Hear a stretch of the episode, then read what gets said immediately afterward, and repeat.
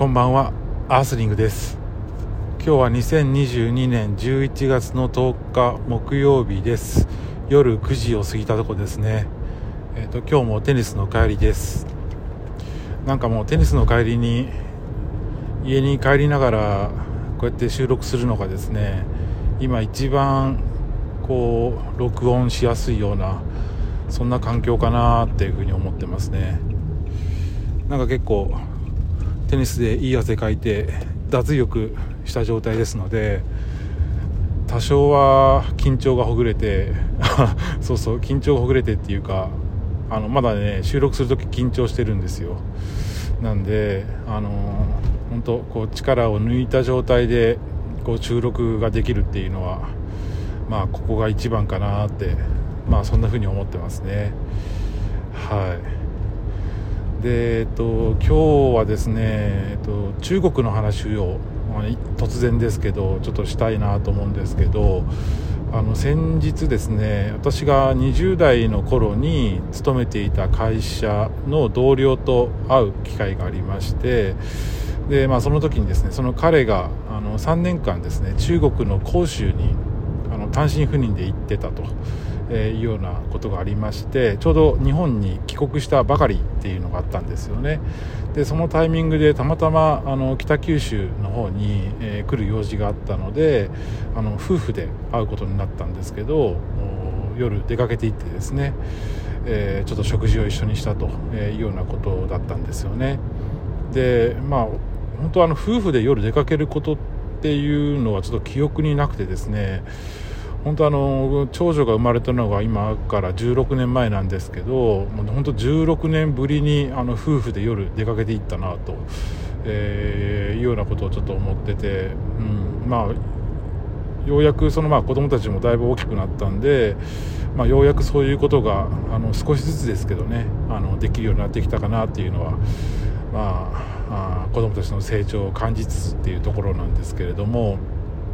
はい。でまあその彼とはですねあの私東京の会社に勤めていた時にあの家があの千葉県の松戸市に社宅がありましてそこで、まあ、あの一緒だったっていうことがあってまあまあ仲良かったんですよね。でまあ本当1 5 6年ぶりにそれこそ会ったっていうような感じだったんですけどあのまあその同僚がその中国で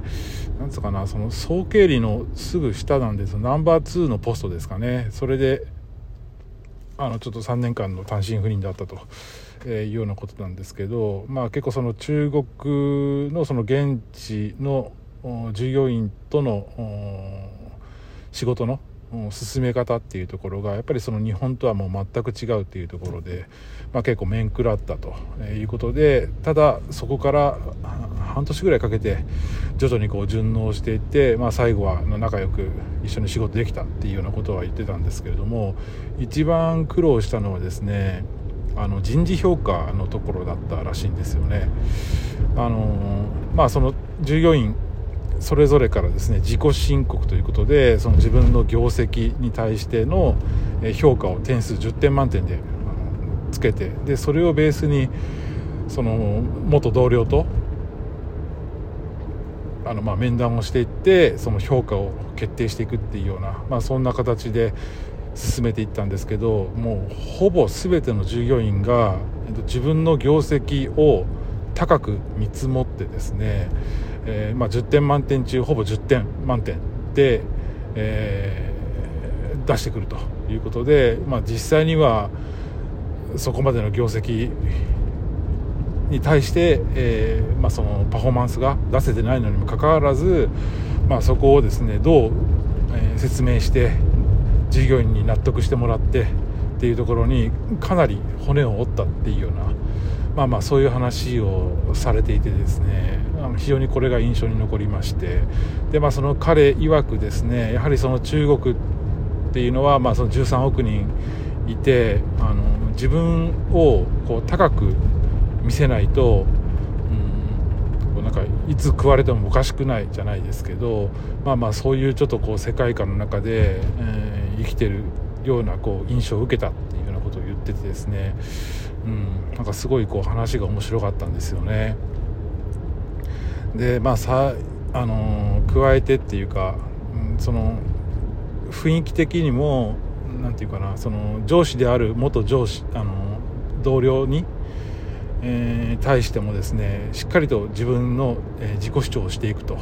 いうことで特にその現地の法人ですので現地の法人に入ればですね、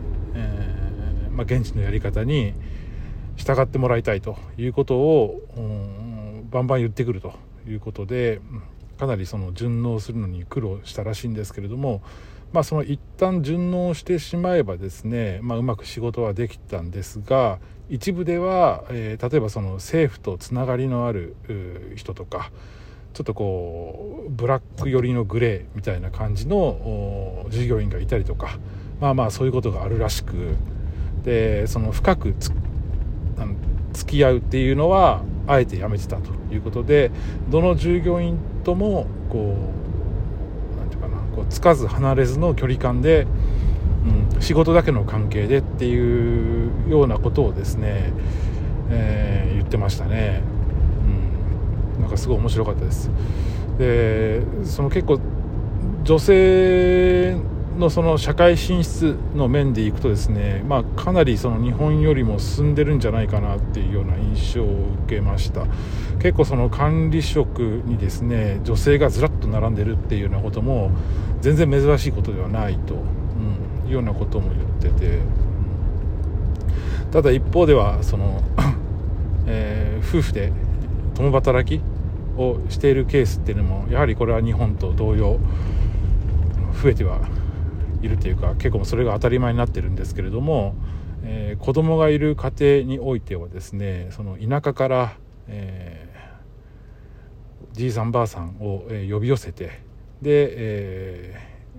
ー、その子供の面倒を見てもらいながら夫婦でガンガン働いていくというような働き方がですね状態化しつつあるというような話もありまして、まあ、この辺りもあまりこう日本では、うん、まだまだこう馴染みのないような子育ての仕方かなというのがですね非常にこう印象深かったですね。はい。まあ、町はあの、まあ、中国の広州で第3の都市になるんですかね。もうかなりあの整備されてて綺麗で安全でうん、すごくあの進んでると。日本よりも進んでてで日本よりも安全だと感じたと、えいうようなことを言ってました。私もあの20代学生の頃ですけど一度だけ中国の北京に行ったことがあって年代でいくと1999年なんでまだあれですよね天安門事件が起こって10年ぐらいのもんでまあその時行ったんですけどまだまだちょっとこう、うん、遅れてるなっていうような印象を当時は持ってたんですよね。で北京からあの万里の長城に行くのにあの普通の観光用のバスじゃなくてあの市バスみたいなので、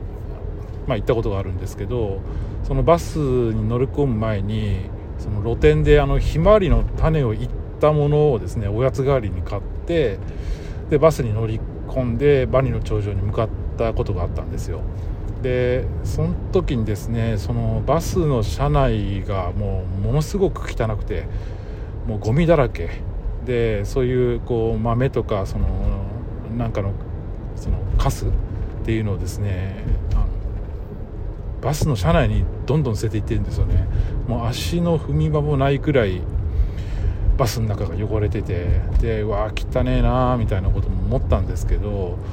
うん。まあ、そんな感じでこう中国っていうのは当時1999年当時はですねあかなりこう遅れてるなっていうような、まあ、そんな印象を持って、うん、日本へ帰ってきたことを今でももう言ってるんですけどいつだったかなあのまあ、その後こうなんかテレビかなんか見てて池上彰さんがあの、まあ、その中国の当時の、そういったこう、まあ、汚い、えー、環境っていうのを、まあ、私と同じような印象を持った人がいてですね。でそれについてなんかコメントしてたのを見たことがあるんですけどいやあの日本も昔そうだったんですよと、えー、1960年代70年代初頭ぐらいの時にはやはり日本のそういったバスとかそれから電車の中とかももうすごい汚かったと、えー、いうようなことを言っててそのまあ経済発展の途中に現れるその事象っていうことで言えば、まあ、その年代は違いども、まあ、結構その共通して起こるようなうんことなんじゃないかなみたいなことをですねあの池上さんがあの言ってて、うん、なんかそれもすごく記憶に残ってますね。もう今ではもう中国はま GDP で第2位ですけども何て言うんでしょうね、まあそんな中国の方がもう逆にこう綺麗になってるっていうようなこともあるしそれからあそうそう。あの民衆の市民の方々もそうですけどあの香港とか台湾の問題についてもまあその一国二制度とか2つの中国っていうのはそのありえないということがその民衆レベルであの思っていることだっていうこともですねまあその同僚が言ってて、うん、なんかやっぱりその西側諸国の目線でこちらは見てますけど実際にそこで住んでいる方は、あ、全然違う見方をしてるんだなというのをですね、まあ、感じたんで、まあ、ちょっと今日はねその話をちょっとしてみました。はい。ということで、えー、今日はこれで終わりたいなと思います。それではまたアスリングでした。